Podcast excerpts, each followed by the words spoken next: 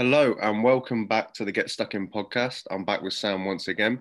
Um, we've got another guest on this week, and it's Jack, and he's a Chelsea fan. We're going to be going through the Champions League games from this week, uh, touch on Liverpool Arsenal last weekend, and look forward to the uh, second legs. Um, and then after that, we'll do our questions as per usual. So, Sam, there's only one place to start. Champions League um, was back. Um, what was your highlight of the week? Well, I know what Jack's highlight was, but I think before we get to that game, which obviously, know, great result and all that, we will cover that. I think there is one place to start. I think Twitter was just filled with pictures of Kylian Mbappe in the snow in Munich. It was like watching something from goal. Like the whole game was just insane snow. I don't know why. I don't think I've ever seen snow in a Champions League game, other than maybe like a Russian group stage match. And I mean, yeah, that PSG kit, the white kit, Mbappe on fire. Neymar. I mean, to be fair, like obviously Mbappe got the goals, but I think a lot of people have been saying that Neymar was just unreal and sort of really showed it um, on the biggest stage. But yeah, I think that has to be the highlight. I think people have questioned PSG's ability to do it at this level or at the top and at least in this first leg, they've showed they can. Um, yeah, I mean, I can't look past that game. How do you see uh, the rest of the tie heading, Jack? Given given the three away goals for PSG. Well, I think that uh, it's it's obviously going to be really difficult for Bayern now because um, with the three away goals, especially with how it's gone in the last few rounds and with away goals, and like you look to Juve and Porto and how key it was in that game. Um, so I, I, feel like I don't think Bayern will, will uh, get away with a clean sheet against PSG in the second leg. I feel like with PSG's attacks and the way that Mbappe and Neymar are playing right now, I, I don't see them not scoring. So I, I, think it's a it's a pretty much set in stone that PSG are going to get through Bayern, which is a massive shock if you would have asked anybody at the start. I'm pretty sure they were favourites going into the, that game, although they didn't have Lewandowski. So um, but yeah, I, I, can't see it going any other way other than PSG right now. It's it's really the season of expected goals with all, all those stats flying about because Bayern dominated the whole game and yeah, PSG came out on top once again. It just proves how lethal Mbappe is on the break, and I think Neymar proved his his worth to that PSG side once again. I think he takes a he takes a lot of heat from a lot of people about different issues, but he proved to everyone again how good he is um, throughout that game. Yeah, he, he's ridiculous. Did you see that the the Neymar pass for the Marquinhos goal? Saw that. Yeah. It was absolutely ridiculous. Yeah, I think um the thing about you talk about the expected goal stuff. I think it's the second Mbappe goal.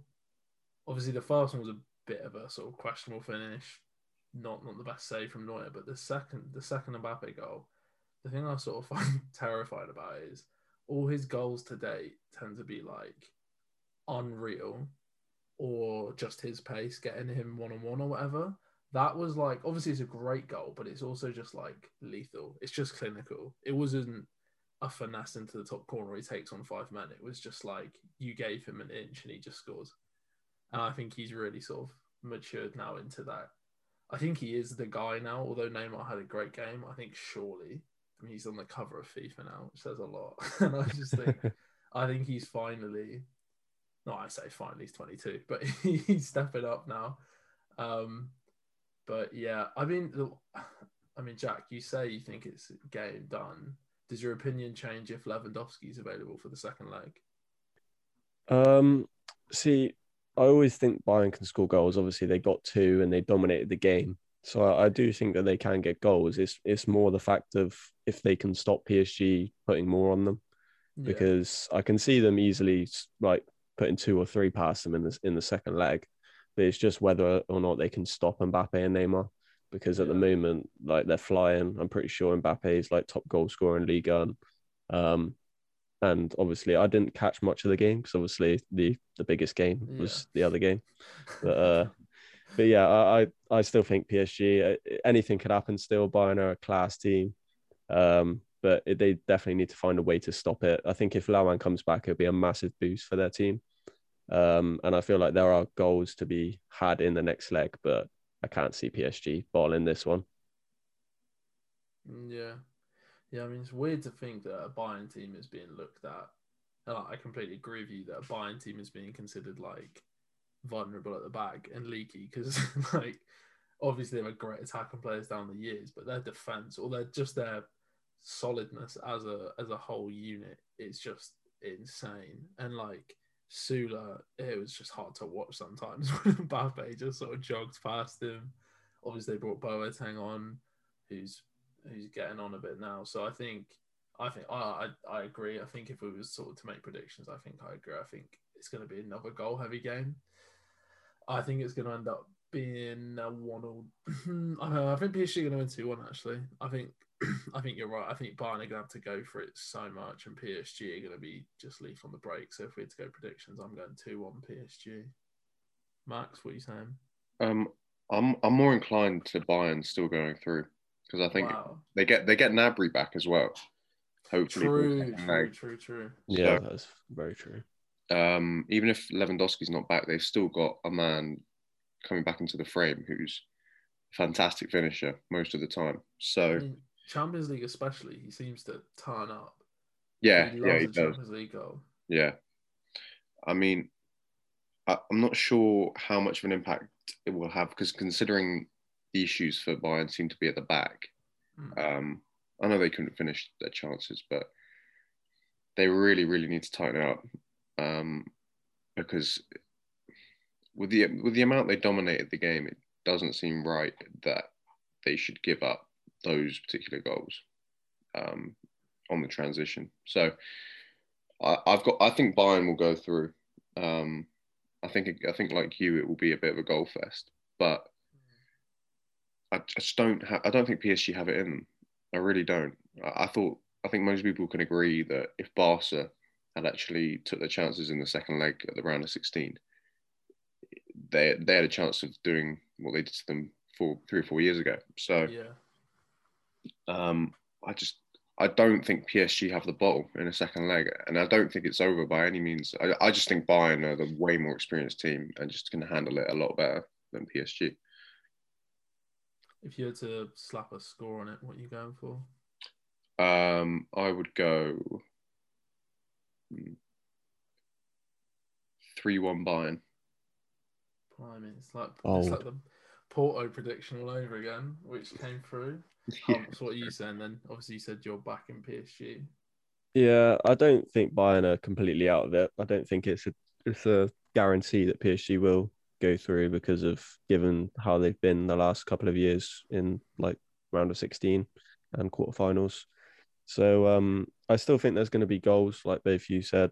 I still think that it's it's going to be a goal heavy game. Um if I had to put a prediction on it, I reckon it will probably end two all. I reckon it might end in a draw just because of uh, it is it's all dependent on if Bayern can take their chances. Um, because obviously they dominated the first game, and uh, it, if if either of Lewandowski or Gnabry's back, who knows what can happen. So yeah, I think I'm I'm, I'm gonna play it safe and uh, go two or draw. It's not a bad shout. Um, mm, so there was obviously three other games. If we we'll go to the same game from the same night. We've got a Chelsea fan on, so it's only right. Chelsea. It wasn't in Porto, was it? It wasn't in Seville. The game. Uh, yeah, it was in Seville. Yeah. 2 0 win. Mount is Mount and Chilwell. Mount's turn before we talk about anything else. I had both games on, Bayern on the TV, Chelsea on my laptop. And like I'm half trying to watch Chelsea, and at one point someone just catches my eye, and it's just Mount spinning his man. And the finish is so good. He's not he's not sort of in the like fully in the box, complete one on one. He's a, he's a good distance out, and it's so precise. And you held out. So like I said, I, I wasn't paying full um, attention from what I sort of heard about it. Am I right in saying that you not necessarily lucky, but you you were sort of defending a lot of the game? Yeah, to be fair, from from the off, they sort of took it to us, which I don't think we really expected. And I think most Chelsea fans underestimated Porto and thought like obviously, like most people, that we kind of had the easier draw. But you can't forget that they did just knock out Ronaldo and Juve in the Champions Yeah. League, so they are a force to be reckoned with. Um, yeah, they, definitely took us uh, took it to us in the first half. They had way more chances. We we obviously had way more of the ball. I felt uh, like we do with most games. Un- under Tuchel, we we we like to keep the ball and sort of retain and and try and pick our chances when we can. But um, yeah, we we literally, I think the first half, our only shot was the um, the infamous world class turn and finish from our, arguably our best player of the season. So um, so yeah, and then second half, I think it was just about controlling the rest of the game. Um, I think their their best chances came in the first half, and if we could get through to the to the second half, uh, a goal up or even nil nil, uh, we were in a good position with obviously everyone that we had on our bench because we didn't even start Kante.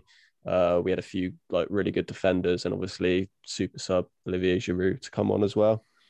And then um, yeah, the the goal pretty much came out of nowhere, the Chilwell goal because um, it was sort of even. We kept the ball, uh, didn't really have too many chances leading up to that point, and then out of nowhere, uh, Torres reborn decided to take it around the keeper and and pretty much well, I would say seal the tie, but you know anything can happen. Um, I feel like defensively we've just been brilliant under Tuchel. Um, obviously we had that that hiccup with West Brom, which I, I don't. I'm not going to talk about in uh, this podcast because I feel like it's a robbery. It's a disgrace. but uh, but yeah, I think like we've been very defensively sound. Um, even with the mistakes that we've had in past times with our goalkeepers, I feel like Mendy's done really well recently. He's kept a lot of clean sheets, and I feel like um, with Thiago Silva now back, um, and hopefully he can get a good run of games now. Um, we we should get through the next round. Yeah. Yeah, I, I think I have Chelsea going through as well at this point. Yeah. I mean, I didn't watch a lot of the Porto Chelsea game, but from what I could tell, it seemed like a, like you said, a slightly fortunate scoreline, maybe, um, considering how much Porto were attacking you. But I mean, I think Chilwell's second goal virtually has you through to the semis. I don't see why you'd falter so badly um, that you go out in the second leg. But stranger things have happened. Um, but yeah, I'd have Chelsea going through for sure. I think that's one of probably the most settled tied out of the four. Mm. Um, we seem to talk about England in every single podcast, but does this game make Mount? I guess I, I mean I think I've seen I've been seeing people saying is he now a guaranteed starter, but is he a hundred thousand percent even if he or even if he wasn't already? Is he now definitely going? And for you, is he starting? I'll go to Max on that one. He's definitely going. I mean, I don't I don't see any world where Southgate leaves him out if he's fit. Mm. Um, as to whether he starts, I think that's I just don't think there's a place for him at the moment because not not because he doesn't deserve a place, but because if Southgate goes with his standard five at the back, there's only what um, five more positions on the pitch. So Yeah. the, with the amount of attacking talent we have, he's going to play a two and a three. So it's likely going to be Rice in there with possibly Henderson. That's the only position I think he can make his way in. I Yeah. don't see him starting in any of the uh, forward three Mm. um, because I think they're going to be occupied by the likes of Kane, Sterling, Rashford, Sancho, whoever, Foden and Grealish. So for me, I don't see him starting as Mm. good as he's been. Um, I think it's a shame, but they just there doesn't seem to be a place for him. I don't think right now in the current system that Southgate plays. Yeah, I mean, Jack, I don't even know if I have to ask you this question, Yeah. but would you start Mason Mount in the Euros? Um, it's it's all dependent on the system that Southgate wants to play and um, whether or not players are in form. It, uh, you never know. Mason Mount could drop off these last few, well, couple of months leading up to the Euros, and uh, like people like Foden and uh, other players can always slide in and and make a start for themselves. But I feel like at this moment in time, he's he's hundred percent on the plane. it all depends on Southgate's system. Uh, I feel like Mount's been allowed the freedom to attack more. Um, he's not really been playing sort of like the mid the the heart of the midfield like he did under Lampard. He still thrived under Lampard and he still played really well, but I feel like he's sort of been going just behind the tri- the striker on the left and the right. I feel like um, he can play in the midfield, he can play on the wing, he can play sort of just behind the striker. He's a perfect number eight um, for the for, at the moment for England. So it, it's all dependent. But if if I'm Southgate, I'm starting him. Um, it doesn't matter who's his competition right now. He's a brilliant player and he's got so much potential. And I feel like he's he's definitely somebody that needs to be on the pitch at the start. I, I mean, sometimes Chelsea have brought him on and he's been sort of an impact, but I feel like he grows into the game. And if you give him the time to to start him and and let him be free in the attack, then he can definitely make chances. And I just I just want to see him next to Grealish because I feel like that that partnership could be quite good for England. So you're basically saying as long as Saka and Mount start, we're fine. oh yeah, yeah, yeah, of course. uh, we will not talk about Arsenal until later on when we absolutely have to, and that will be very short. Uh, going back to the going back to the Chelsea game, you mentioned the Torres reborn joke. Isn't there? I've seen. I think I've seen it a few times. This thing that didn't you like lose to West Brom? The Torres. Oh, the 2012 thing. And it, yeah, a lot of things line up. So it was. It was. uh oh, what was it? It was we got a Portuguese um, opposition in the quarterfinals. Uh, we've obviously been drawn the winner of Real Madrid versus Liverpool, and we also had a Spanish opposition in the semi-finals. Uh, I can't remember what the other one was, but then it was that we lost to West Brom that season too. So. The stars are oh, aligning. Wasn't, wasn't, the other one the uh, like sacking a young manager? Yeah, a young yeah sacking yeah. a young manager. Do you think um, if we go obviously this is going to be a lot of hypotheticals, but how far do you think you're going? If we, I mean, I think we're all kind of in agreement. You've probably got through this round, and obviously we'll talk about who your opponent's going to be in the next game. But who, um, how, where do you see yourself? I mean, I, I obviously I wouldn't put you as favourites for the whole thing. I mean, PSG especially looking good. Bayern have got it in them. Man City. Where do you see yourself? Obviously, you've got that side of the draw where you won't hit them until the final. Um, how far how far do you think Tuchel can take you in this? I don't want to discredit Porto. Um, I don't want to look past them, but I feel like in in if we're talking hypothetical and we do like don't bottle the draw and we, we get through Porto, we've obviously got the winner of Liverpool Madrid, and I feel like that tie obviously we'll probably speak about, but um, I feel like that's swaying towards Madrid. But then again, obviously anything can happen at Anfield. Mm. Um, so if we can get past the semis, I feel like we are going to have. Uh, I feel like PSG will be in the final.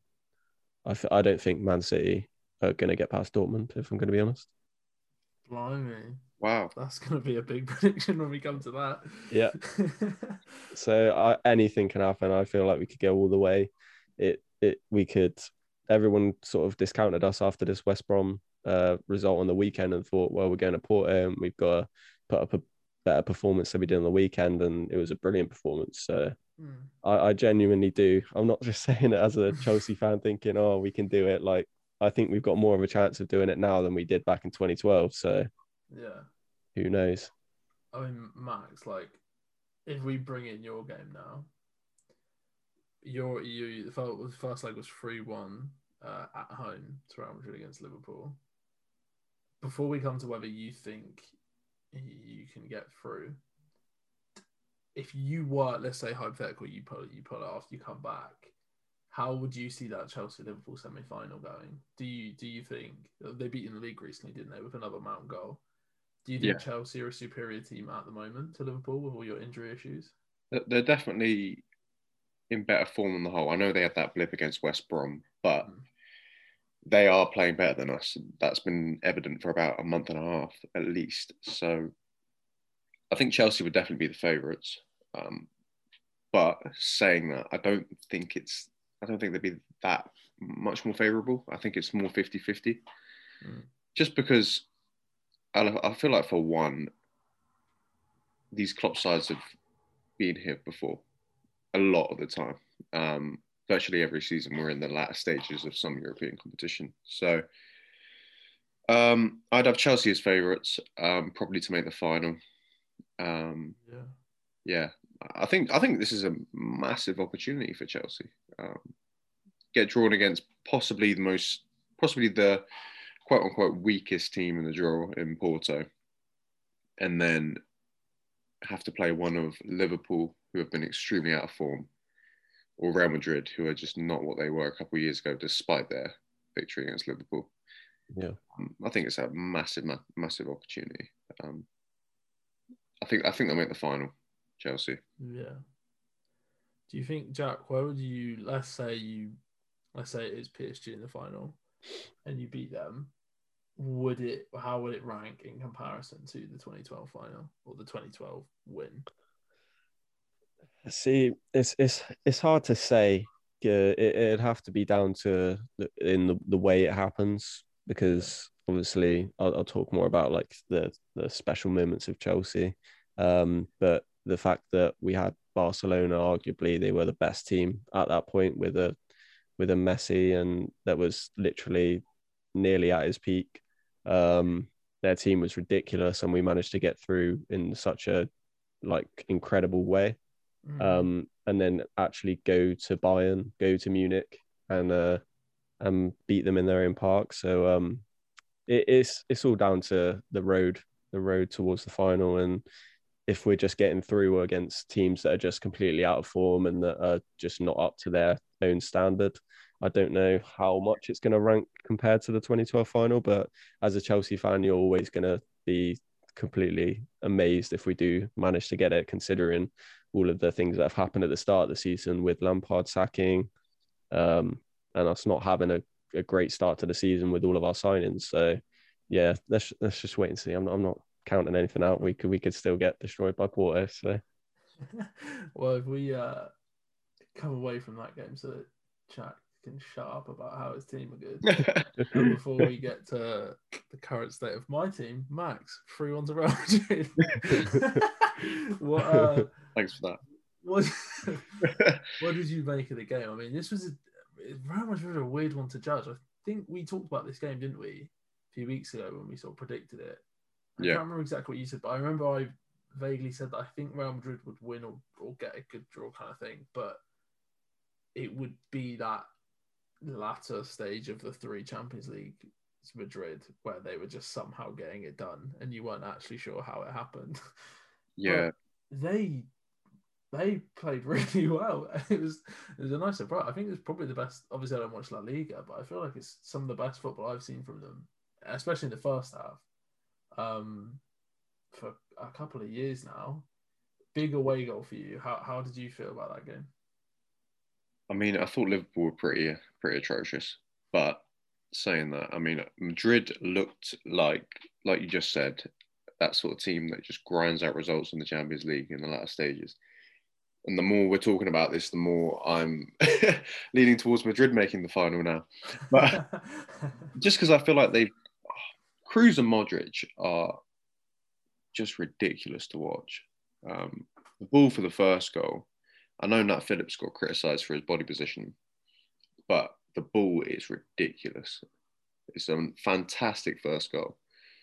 Um, first half, we were awful and quite lucky to be down only 2 0, to be quite honest. Um, second half, we had about 15 minutes where we looked like we might bring it back to 2 2.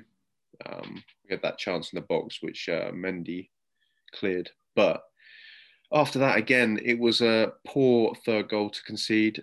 Um, I really feel like we could have got out there with 2 1. Um, but it was poor, poor positioning, poor marking from Phillips. And then, uh, I mean, Alisson should be saving that. I, I don't, I don't care how close that is. Um, he should be saving that. But he didn't. So it's 3 1. I mean, I think the only result we can really get is 2 0 um, in the second leg because I don't see us scoring three, four goals and holding them to one. So we can't. I don't think we can get into a sort of sort of like a back and forth. Um, and I think it will have to be a 2 0 win if we're going to go through. But I don't really see us going through at this point. um, with how badly uh, it was. It was striking to me how badly we played in probably our biggest game of the season. Yeah. Um, yeah. So I don't have much more to say on it. I mean, was isn't Yeah. this, you say obviously you need two goals minimum. Yeah. Um, sort of stat. You need to win by two goals at the at Anfield, and you scored one goal there in 2021. so, I mean, we talk about omens with Chelsea, isn't it? It's in Istanbul, isn't it? The final this year. So, yeah, Chelsea Yeah, semi final as well. Possibly. yeah. I mean, there's a lot Yeah. of narratives going around. Yeah, Jack, how? I mean, personally, I just think this game with crowds still on, without crowds, and the numerous injuries, I think it's dead in the water. I think Madrid, especially to get the third goal, because like you said, you could have easily gone 2 0. I think Madrid just killed it. They were just so sort of just efficient. Toni Kroos is just so good. yeah. Um, I, I think it's done. Do, do you do you think there's any hope for Liverpool in this one, Jack? Well, yeah, like you said, it's hard to say um, whether or not if if Liverpool can come back with all their injuries that they've had in defence, and I feel like if if it's the other side and they've had injuries in attack, they could maybe grind out a result. But I don't see Madrid not scoring a goal against them with with the amount of. It's not just the injuries as well; it's the defensive mistakes. Like when me and Sam watched that game together, and um, Trent was just woeful. Like um, his one-on-one defending, they they picked it up of Jamie Carragher on beat on was it BT Sport. Um, yeah, it, the the two wing backs at Liverpool um were yeah, well, they were terrible that game. So um, I, I see Real Madrid winning that game.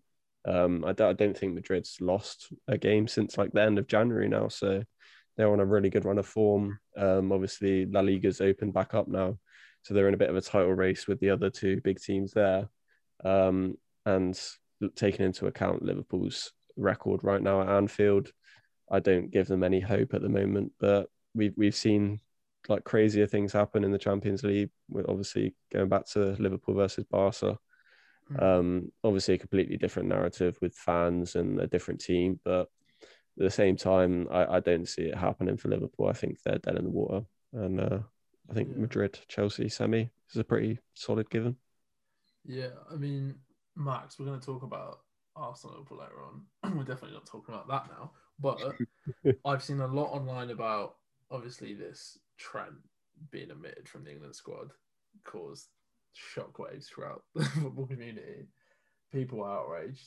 Um, there was this, I think there's a bit with um with Jamie Carragher and Gary Neville talking about. I think Gary Neville said he wouldn't. He sees why basically, and Jamie Carragher was defending. But it's really sort of, I wouldn't say it split people. I think a lot of people just think it was dumb. But in the game against Arsenal, he gets an incredible assist, great cross. Everyone says, "You idiot! There's the proof. You should have picked him." And then a couple of days later, this game happens where he obviously made the mistake. I think he had a lot, a lot better second half, but did make a costly mistake. Do you think that's just shown the two sides of him, or do you think he is way more consistently the first example? I think it has, unfortunately for him, displayed two sides of his game. The thing is with Trent, he was awful first half. I don't think anyone can deny that. Um, Mm. Saying that, second half he played very, very well. Um, not just going forward, but he prevented. I think it was two clear-cut opportunities that probably would have ended, ended up in a goal. Um, I think one from Asensio, and then one where Asensio and Vinicius were through two on one. I think he's very good.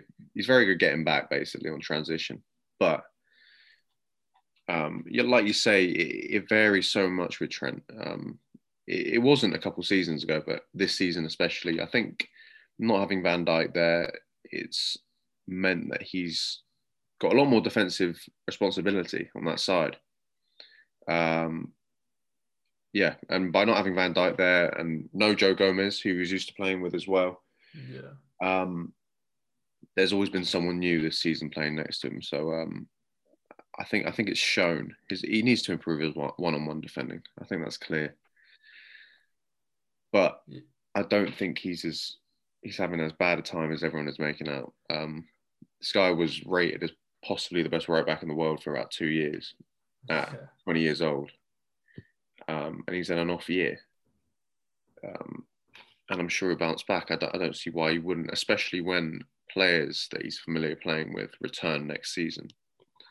So, yeah, I, I, I don't. And Trent wasn't the only bad. I think he got highlighted because of the mistake for the second goal. Yeah. But he wasn't the only bad player out there. Virtually everyone was awful in the first half. Um, and he, it was just him who made the clear cut mistake. Um, I think he's been a little vilified, but I can understand it. You know, it, he was at such a level um, that it was the. I don't know if it's because he's a right back, but when you look at attacking young players like Mbappe and Haaland, I don't know. It's just to do with the style of their position, but like you always you remember that they're young. You're like, oh, this guy's still young. He's still getting better. For some reason, the fact he's a defender, I don't know, whatever the reason is, but you forgot he was that young at times. You were like, this guy is 27 in his prime, the best right back in the world. and Yeah. it's like, he, what is he? He's 21 or 22? Like, 22. it's insane. It's crazy. So I think, I mean, I agree. I think he's, it's the kind of thing like, uh, in a way, at least the, the potential problem he has is somewhat obvious that he can try and work on that. But um, yeah, I don't think Liverpool have anything to worry about. And I think having having those defenders back will help. But just in terms of the Champions League, I do think this result was pretty big. And like you say, the performance in a, in this game and what it meant this season. Now that I mean, obviously, results in the Premier League have sort of put top four back on the table for you a little bit, but it's just I think even if you get, I mean, top four will probably save it a little bit, but it is going to be a disappointing season for you, whatever the reasons, to not sort of really challenge for anything after the season you had. Obviously, there's a lot of uh, bad luck in there, but um, not what Liverpool needed. and um, yeah, no, it's not ideal. But what was ideal, well, wasn't really ideal, was Man City winning 2 1 against Dortmund. Do, do we want to start with the Bellingham thing, or do do we want to? I mean, there's quite a lot. To, I have this conversation with my flatmate quite a lot where we say, thing with Man City, they're great, but if you really think about it, right, as a neutral, when you're you, you- you check the games on the weekend, you don't care about the Man City games because you think, yeah, they'll win 3 0. You know what I mean? Like, you're like, oh, Arsenal might mess up. Liverpool versus Wolves, that'll be a good game. If you watch Man City against anyone other than the top six, you're kind of like, yeah, do I need to watch that? Like, once you've seen one, you've seen it all. But this Dortmund game had a lot. Um, Haaland was probably one of the biggest stories going into it. Wasn't at his best. Obviously, didn't get a goal. We had Reus coming back. It- I mean, yeah, I, I don't really think there's a need to talk about the Bellingham moment because I think we're all going to agree. I'd be very surprised Yeah. if we don't agree that it was just a Yeah. guaranteed should have been a goal. Yeah, definitely. Yeah, I mean, we talk about VAR all the time, but I don't understand that. I cannot work it out. It's such a clear, good tackle, even at first viewing. Um, was that what that was at one 0 wasn't it? Yeah. I mean, I don't know what to say about it. It should have counted. The trouble is, is that we've just sort of come to like expect these type of things to happen from VAR because of how regular it happens. So people, when it happens, uh, their mindsets of oh, oh, it's crazy, like should be given. I can't believe that's not a goal and things like that. But then like a couple of days pass and you think, oh yeah, it's just another VAR blunder. Like it's just one of those things. But they don't really seem to be like taking accountability for these type of decisions decisions Yeah. that can ultimately decide a tie because 2-1 obviously Dortmund are, are definitely not out of it whatsoever and especially with the the this morning's result of um of Leeds um but it's it you never know it could have been a completely different game after that decision Yeah, I mean, it seemed to me when I saw it get to 1 1 when Reus scored, it seemed like City were bottling it again. Um, obviously, Foden scored, but it, it really is set up for City to drop out again. I feel like it, it just depends whether they've got the ball. Um, yeah.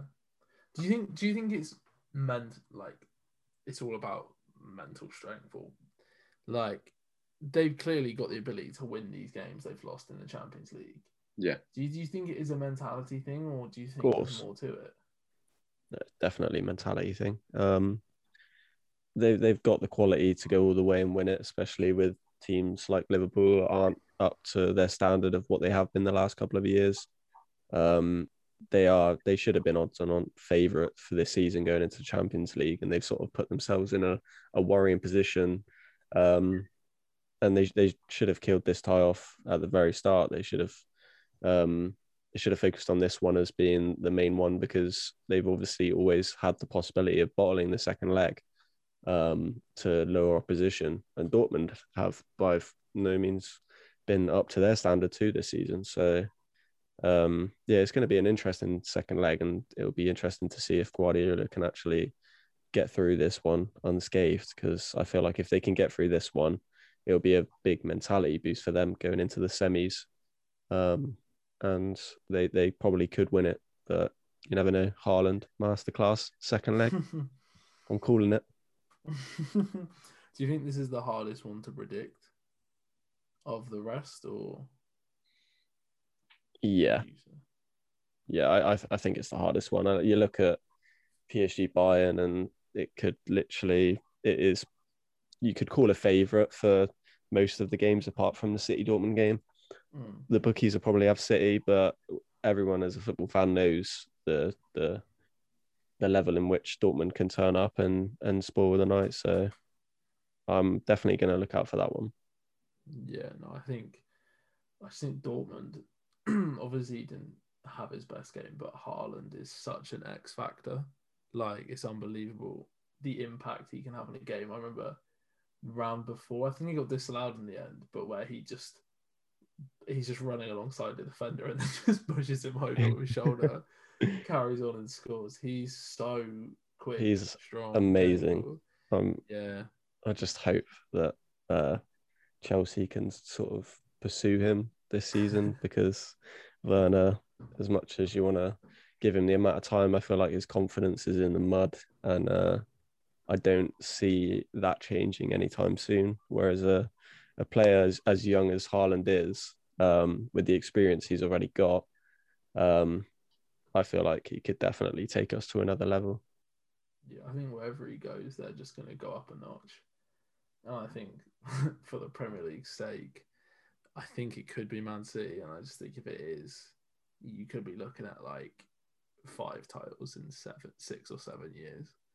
Like it would just be insane. Um, so are you are you going to go all out then and say you think Dortmund can progress from this one? I think so. I think my prediction will be Dortmund to maybe get a one 0 win. It's dependent on Man City taking their chances, but I think Dortmund could sneak a win in there and have a big upset there. What are you saying, Max? I think City will go through. I just think they're too strong for Dortmund, to be honest. And I think they're.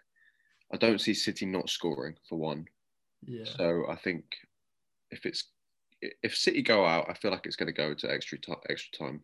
I was going to say that. Um, whether that goes to penalties or not, um, but I don't feel like it's going to get settled in the ninety if City were to go out.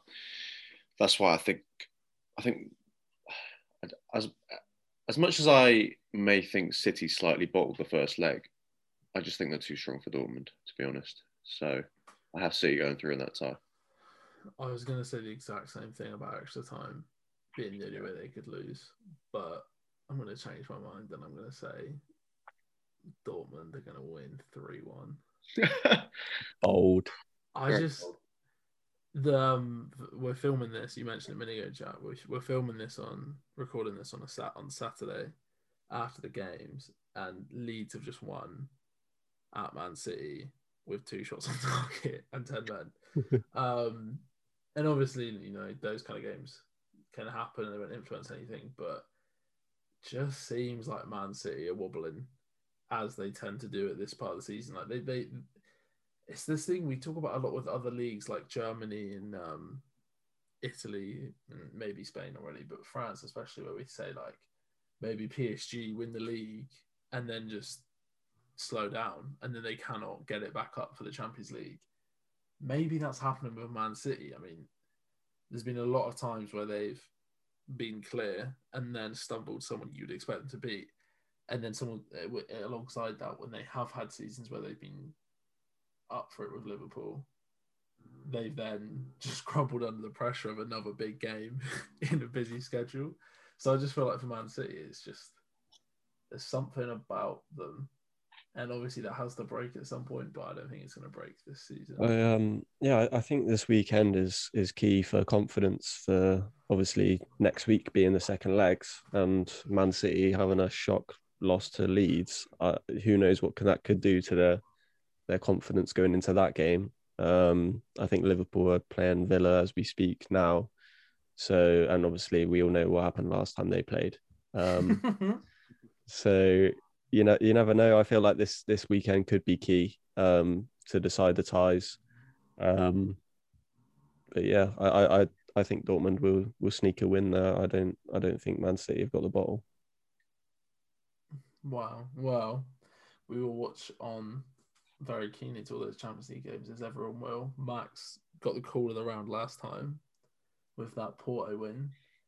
And yeah. I'm going to be right this time with Dortmund. You heard it first. so, so what are our seven, uh, semi-final picks? Uh, Dortmund. Dortmund is it? Dort- yeah, Dortmund, PSG, mm-hmm. and then Real Madrid, Chelsea. Okay, Jack. Yeah, exactly the same. I feel. Um, can't see any other way. I'm going uh, Madrid, Chelsea, and I think wow. I think City Bayern. Blimey. Not picking his own team. yeah, I'm going Liverpool, Porto, and then Dortmund, Bayern. no, yeah, I think. I mean, it's the Champions League. Anything can happen. That's why we love it. But a bigger competition, a better competition, the Europa League. Great win for Man United. Great win for Roma. Well, that was actually a really good win. I was expecting Ajax to take that. Credit to them. Villarreal won, I think, Unai Emery, and that's all the games. So I'm sure there were four. Um, I mean, like if we right, so for those who don't know, Arsenal lost 3 0 to Liverpool last weekend. And then we just drew with Slavia Prague. And I don't know if you guys watched it, but it was awful. I I don't know. There's a lot of Arteta out going around, which I don't agree with. Like I don't, I don't, I don't think anyone can fix it. Um, but but if you didn't watch the game, it's a weird one because it wasn't our worst performance of the season by quite a long way. Like Liverpool on the weekend, obviously we lost that game, but the actual performance was so weird. Like we just didn't try, or it looked that way anyway. But um, this game, we weren't at it at all, but we had about three sort of they should be goal moments. Um, Saka missed a really good chance. Aubameyang missed one as he came on, and I don't know if you. I assume you've seen the Lacazette one. Yeah. Which I just I don't know. I think the worst part about it is that when he tackles the guy and goes for a goal, he's got the whole half to himself. One he looks like he's running through treacle and this guy's catching him. but two, I never had confidence he was scoring. The whole time you were just like, doesn't look right. This doesn't look normal. And he sort of scoops onto the bar. And then yeah, he does the subs, which a lot of people are a bit unhappy with how late they were. And Pepe, really good goal. Looks like it's done, and then they score a corner at the end. And like I don't know if you've seen, but we like it was literally Cedric on the ball, I think, a minute left, no pressure, turns around and gives it to Gabriel, who gives away the corner. Like things are just a mess right now. It's it's really bad. I really am falling out of lo- falling out of love with football, as they say. but um, I mean, um, I don't know. I really don't know where to go with Arsenal at the moment. I'm definitely not Arteta out, but I'm also not like he's the one. Um, but I don't know if you guys have seen. Have you seen the news about Balogun that came out yesterday? Yeah, I have so not. he literally about it was the morning after the game. Obviously, Balogun all season has been he's out of contract in, in the summer, linked with uh, all these articles are saying he's linked with 15 clubs. There's like Liverpool in there. I think Sheffield United made an actual bid. There's Leipzig, Leverkusen, and he has just signed. He's well set to sign a contract, four year contract.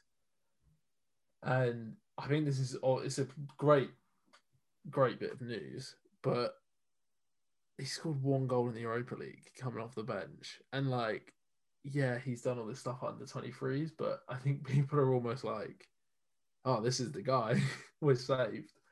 And I just think like we're at like this is a low point for Arsenal among many. Um, I think that finishing performance last night just meant the club had to pay Balogun whatever he wanted, and we don't even know how good he is. Uh, apparently, Nketiah is on the way out in the summer, so apparently next season it's looking like we're going to have Balogun, Martinelli, Saka, Saliba. We're going to have the average age of about twelve. So I just think I don't know. Obviously, how much you guys are sort of into the following Arsenal at the moment. I just don't think anyone could fix the problem with. I think the squad is just a mess. Um, You- I've you- got. could you Yeah, hold go ahead, Max. Someone's at the door. No one else is in. Sorry. Give me just Oh, that's all right. one second. yeah, it's cool. Oh, Solo, I've got a question for you. Yeah, yeah, it's cool. I, my question to you is Yeah, given the position that Arsenal are in right now, so I think you're 11th, is it? it's 11th or 10th. Um, how high do you self do you see yourself finishing up the table, and do you think that position warrants Arteta out? What? How high do I think we'll finish from now? Like from now to the end of the season, how high do you think you can finish in the table, and that position, do you feel that warrants an Arteta out? Uh, the highest we can finish, in my opinion, is ninth. We're five points off Everton in seventh, and Everton have a game in hand. So I'm going to say that the highest we can finish is ninth, which is terrifying. um, uh, and I, I don't think I don't think there's any. I genuinely think the only way he would have got sacked this season is relegation form. Ooh. I think this is the thing that obviously a lot of clubs have this roundabout of managers like in the sort of modern era and there is just no opportunity to build a club. And i think it's difficult because when you talk in this way especially if you look online people will say like how are you backing arteta? He's shown nothing or his there's no sort of plan in place. But it's not even to say i'm backing arteta but if you can't give him more than a year especially if you add in that he won an FA Cup obviously it can be a bit of a like um, red herring. But if you're not going to give him two, three years, especially especially if you're not a Man City or a Chelsea at times with how much money they spend, like what is he going to do? I think I saw apparently he's had about 80 million in three windows spent, which is Partey, who's been injured most of the year, which was out of nowhere as well. He's never injured before that, and um, Gabriel, and the rest are literally like loans free signings of Willian and Cedric. So like Yeah, and it's How- a very small like lump sum if you think about how much transfers are and how much teams spend in nowadays market yeah. to, to And uh, spend that much obviously in such a big affected- club. Obviously that is affected by the pandemic and things like that. But I think the I think there is no point if you sack him now, what difference is there from when we got him a year ago or however long ago? Do you know what I mean?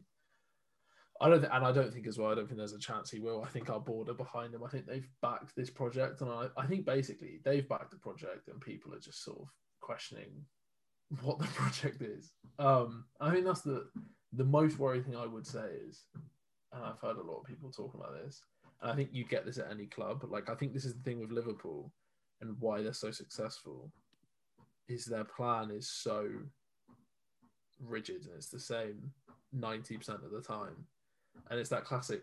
I think Wenger used to talk about when he was like, "We're just going to play this way, even if it doesn't work." Yeah. whatever that way is, whether it's good for like Arsene Wenger passing football, Liverpool's press and energy, Man City just passing teams to death. It is bizarre how much having an identity matters. They, you know, people sort of take the mick out of the West Ham way, and even like Burnley, you know what you're getting and it works. They've been one of the most solid teams to come up into the Prem, and I genuinely think Sean Dyche and his way of playing is such a big part of that. And I think that's the worry is that when you look at this team, and this is this is the point I got to with Unai Emery, and admittedly, I'm probably being a lot less harsh on Arteta because I effectively saw this, and that was what made me want him gone. Is that I couldn't tell you what our style of play is. I couldn't tell you what the plan is. Yeah. Um, so, but yeah, I think I think he has to have. If next season, come January, we're in the same, but we're still eleventh, twelfth, whatever. Then I think yeah, like the conversation had to be had, especially if we sign people this window. But I mean, this window, it's looking like Odegaard's not going to be back. A couple of players are going to be moving on, like Nketiah and things. Like I feel like we're, I think apparently we're going to be getting rid of Bellerin and getting a right back, and it's like, I don't think Bellerin is the one, but you're you're kind of dealing with a part of the team that isn't necessarily the primary weakness. I don't think. So I Yeah. think I just think our squad is way off. Our board, everyone knows the issues with the board, like many clubs in the league. I don't think we're winning the league or the Champions League for a long time. Um, and I'm just kind of used to that. And you know, it's a fun life. literally, literally born after, literally born. We're winning the league. We're doing the Invincibles. I become aware, and then we're like, all right, let's stop playing now. So Arsenal is a complete mess. It's going pretty well for both of you. Obviously, Liverpool this week wasn't the best result, but it's fair to say you're having a good time with it, Max. yeah, we're not Arsenal. That's good. Yeah, exactly. So let's all just have fun and laugh at Arsenal. So that wraps up the first section so, which turned into a bit of a therapy session, apparently. but yeah, so should we just jump? Let's turn the attention onto our guest. We have Jack with us, Chelsea fan, as we have talked about a lot. Uh, Max, shall we hit him with the first question?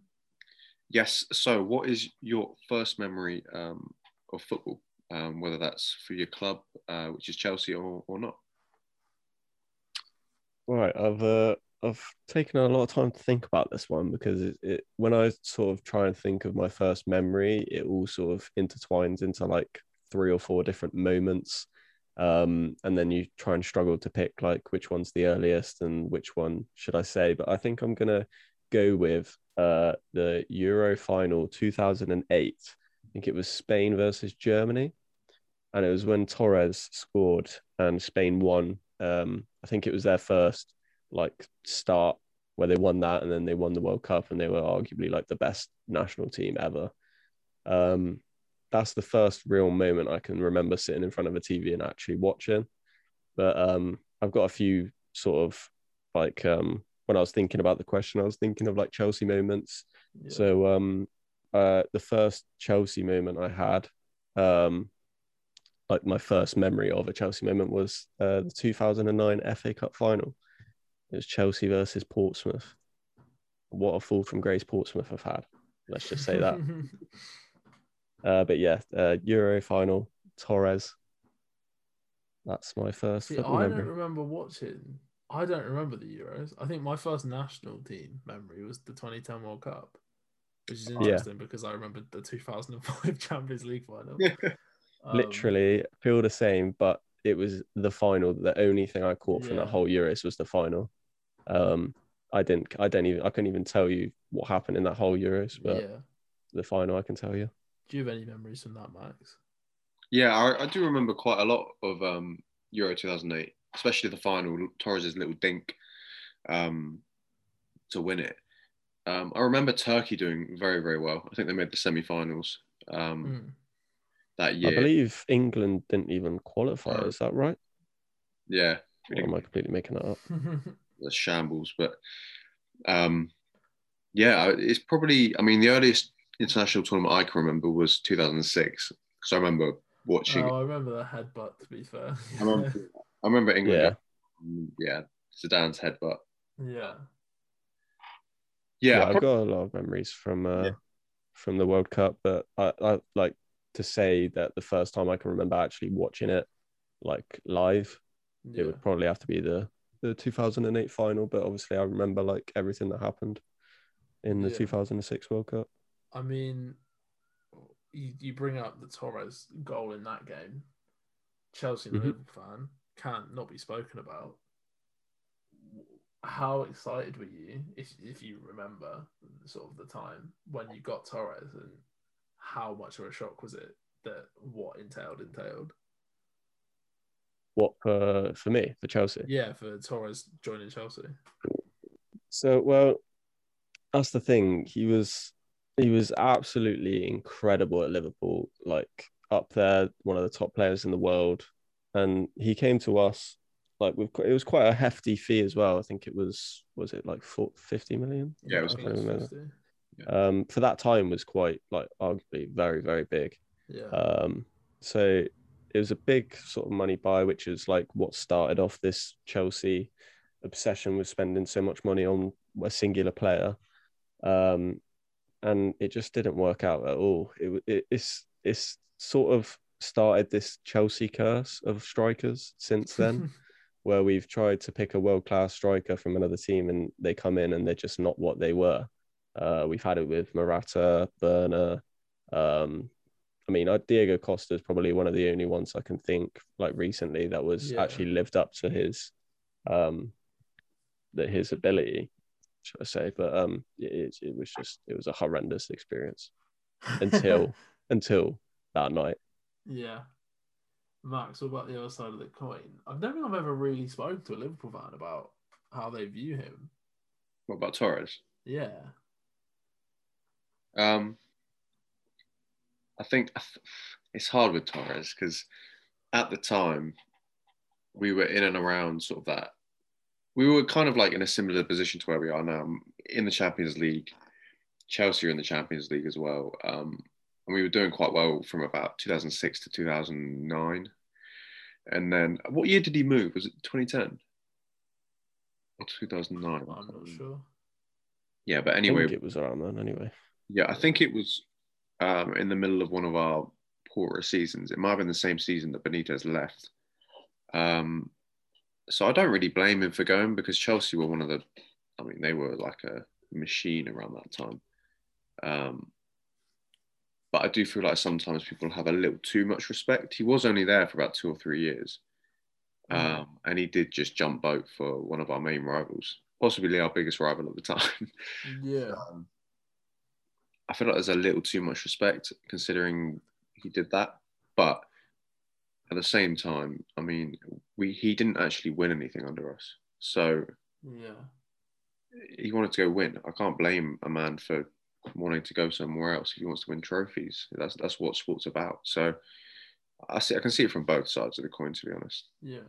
I mean, we talk about him jumping ship, what you say about three years. Um, Yeah. I don't know if you guys have seen, there's this news story today about Harry Kane is going to supposedly ask to leave this summer if they don't get top four. Mhm. And, I did um, see that. Yes. But then I think a lot of the articles basically suggested that it's probably not going to happen. Even if he asks, there's just no way it will happen with the money involved, and he's got like four years left on his contract or something crazy. But he's been there what since he's been at his peak. He's probably been there about five years now, maybe even six. I'm not sure. Do you think he's missed the boat? Because I mean, if he does miss a transfer this summer, say the price is too much in this sort of pandemic market, do you think this is his chance? Do you think he's already missed his chance to leave sort of at his very best to win things? But I'll go to Jack first. I don't think it's too late at all for a player like him. Like the the numbers that he's putting up in arguably the hardest league to put up numbers, and so consistently with it that I feel like a, any team will be looking at him, um, thinking any any money will uh, will be put aside to try and get him, especially the top teams. It's just dependent on um, the bigger clubs with the bigger budgets that need him because obviously with Chelsea, there's always that thing of our London rivals and um, probably wouldn't come here. Um, but we are looking for a striker, so it's um, it'd be a, it'd be a hard one to decide. I, I think that they'd be um he'd be smart, sorry, in uh in leaving now while he's ahead because obviously it's Tottenham. But uh yeah, we'll we'll see. Yeah, it's kind of insane how good he is, and I just uh, how I just got distracted for a second there as uh, I just saw uh, Aston Villa have just scored against Liverpool. What? No Ollie Watkins. the Matt's Western boy. Reaction to that one. If, if it's Ollie, then uh, I'll give it a pass. Oh yeah, he's an Exeter boy as well. Oh yeah, Weston-super-Mare boy, Exeter boy. But yeah, bit like bit of soccer Saturday for you there. everyone.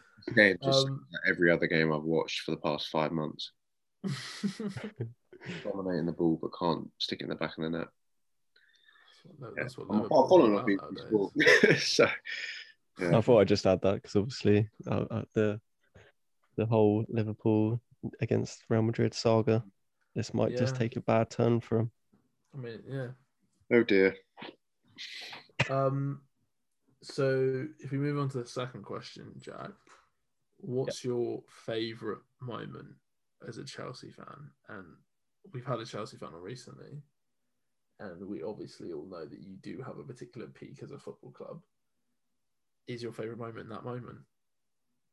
Well, I've got it written down as my favorite moment. Obviously, like if you're a Chelsea fan and you don't put that moment, then you're just lying to yourself. Because if you sat and watched that match, knowing where we came from that season, I think we finished like tenth in the Prem that season. Um, but were at least very far down, not even contending. Um, the I think we also we we won the FA Cup that season. I'm pretty sure. Um, yeah, I've got it written down. I, I want to say the final just because of obviously it being in Munich and the way it happened with a last minute Drogba header, um, the penalty save, and then obviously beating the Germans on penalties. Like you can't really write a better story than that. Um, I, I also want to take into consideration the semi final uh, against Barca, both legs as well.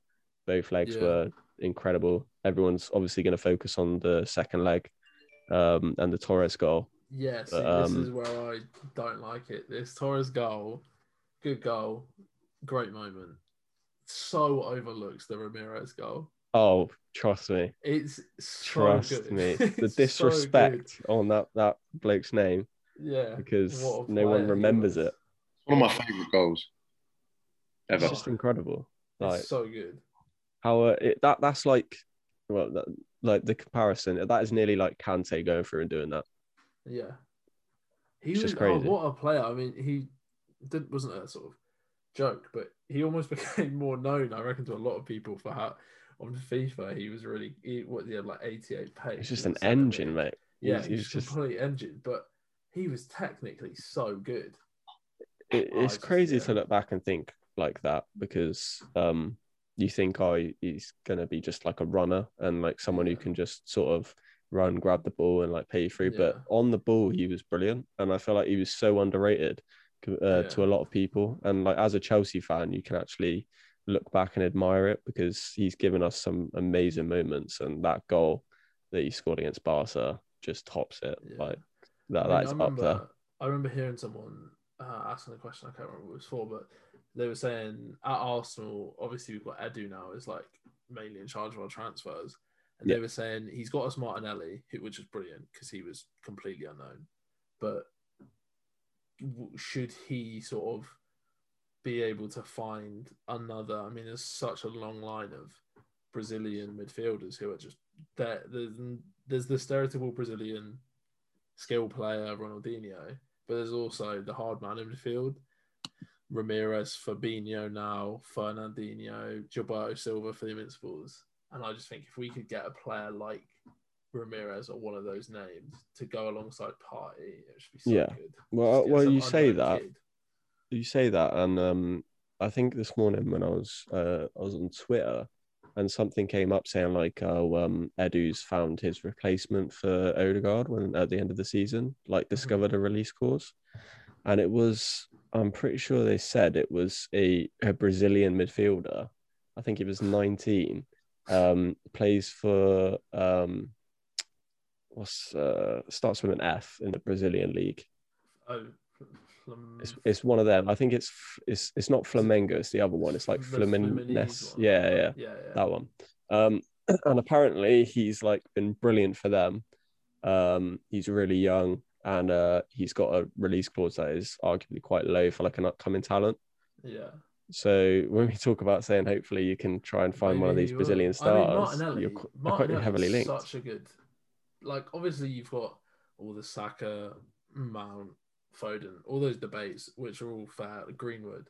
The thing with Martinelli that I think is so impressive is just the fact that he was actually sort of scouted and found from another country. It wasn't just he was in the academy. I think Yeah. that is like some of our transfer strategy has been poor, but that is a find. I'm pretty sure he was in like the third tier in Brazil. That is So, crazy. That, yeah, that credit- he's got so much potential. Yeah. Um, but yeah, if we move on, I always forget the third. Oh yeah, third question. Um, I think uh, see at first a lot of people came on and said they found the fourth question the hardest, the player you wish you signed. Hmm. Now there's a bit of a swing, and people are starting to say this one's difficult. What would you say is your favorite moment in football, that from a neutral point of view, not Chelsea? I I don't think I could purely decide on one. It's between two. And I, like, I have to say two because like one of them is so generic and is like, oh, everyone's gonna pick it because Yeah. it's a neutral fan. Obviously, the Trippier free kick from the World Cup. I think everyone, every English fan, Yeah, probably even World neutrals, seeing the English fans cheer that one. Yeah. Um, I think everyone's going to remember exactly where and when they were when that happened and the feeling that they had. That that was the first moment that we had of pure hope when we, we got against a team that was that was arguably better than us. Um, when we hadn't really had a challenge other than Belgium, but we sort of just sat down to them. Um, so when it got to that moment so early on in the game, it was an absolutely incredible emotion. But um, yeah, the second one that I sort of wanted to put up there as well was uh, the Iniesta World Cup goal. Oh I yeah, can uh, That's a great shout. yeah. I can put my differences aside with obviously what he did against Chelsea, but yeah, I, I I remember like sitting there watching that game and going crazy because I was sort of trying to support Spain through the latter stages of how good their team was, and uh, when that goal went in, it's just an incredible goal. He's an incredible player. Yeah, I mean, I I think there's uh, just in terms of they both one nils, and they were somewhat similar goals. I feel like the uh, Götze one gets sort of considered. People try to bring that up, but I don't know why it is. Maybe just because Iniesta's such an iconic player, but that 2010 goal just stands out for me. I can't So- put the Götze goal up there. I was I was so, rooting so hard for Argentina there for Messi. I could not. I, I wait. I was depressed if anything when that Götze goal went in. Yeah, I, it's interesting. Isn't it? As soon as your team goes out of the World Cup, you're so quickly you're like, okay, this is my team now. I want them to win it. But It's- yeah, that yeah, it's goal, weird. I sort of- I celebrated that Iniesta goal as if it was like an England goal, which is just so Yeah. strange. yeah, But I guess it was just a narrative behind it and how good that Spain team was. With it was just so exciting with David Villa and Torres in that World Cup. They were absolutely amazing. yeah. Um, That yeah. final though as well. I mean, obviously the logo for this comes from that the De Jong. the the yeah the kick. Xabi Alonso. I mean, that game, Yeah. let alone that one. So many bookings and like huge. Can you imagine. VAR in that game now? Yeah, it'd be awful. But um, yeah, that game and that moment, I reckon it's up But there. For yeah. I, I can't I can't say anything other than Trippier like as my top favorite Yeah. moment from a neutral, even though I wasn't a neutral, but you know what I mean. And I, we've had so many people talk about the 2018 World Cup.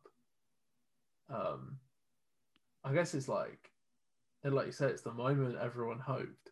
And like when you're, I mean, obviously you're a Chelsea fan, you're not, you know, no stranger to winning things. But I mean, how often do you have a lot of Chelsea fan or the team you support in your friend group? I guess like if you live in the area, you probably will. But you're probably half the time you're just arguing with your mates about why you're better or why they're worse with club football.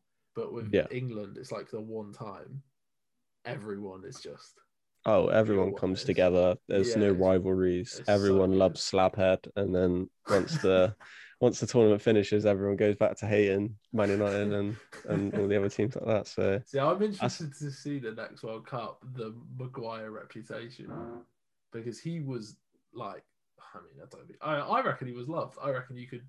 I think he was. Yeah, I don't think that's wrong to say. I don't think anybody had any criticism. He was actually pretty good for us. Um, yeah. in the tournament and obviously had had that goal against Sweden as well. So I I can't think of a player that was actually like properly criticized from like rival fans. I think Oh, everyone was sort of just hoping that it came home and was supporting no matter what, which is kind of crazy because of the the huge rivalries we've got now in Premier League and how like especially this season alone with how like competitive it's been in the race for top four. That could be interesting to see how it it, it develops through the Euros um, Yeah. with this discussion that we've got about our young English midfielders. Just hope Mount's there. Yeah, I mean, obviously Southgate. We talk about him all the time. Southgate get, gets a lot of criticism, but I do not feel for him. But it is so hard to pick eleven from the squad pool we have right now. There's so many options you could go for. Um, Yeah. And I don't think I think even if we won it, people would still disagree with him. we could win it, and they'll be like, "Oh, you should have played Grealish." we would have won it more comfortably. yeah.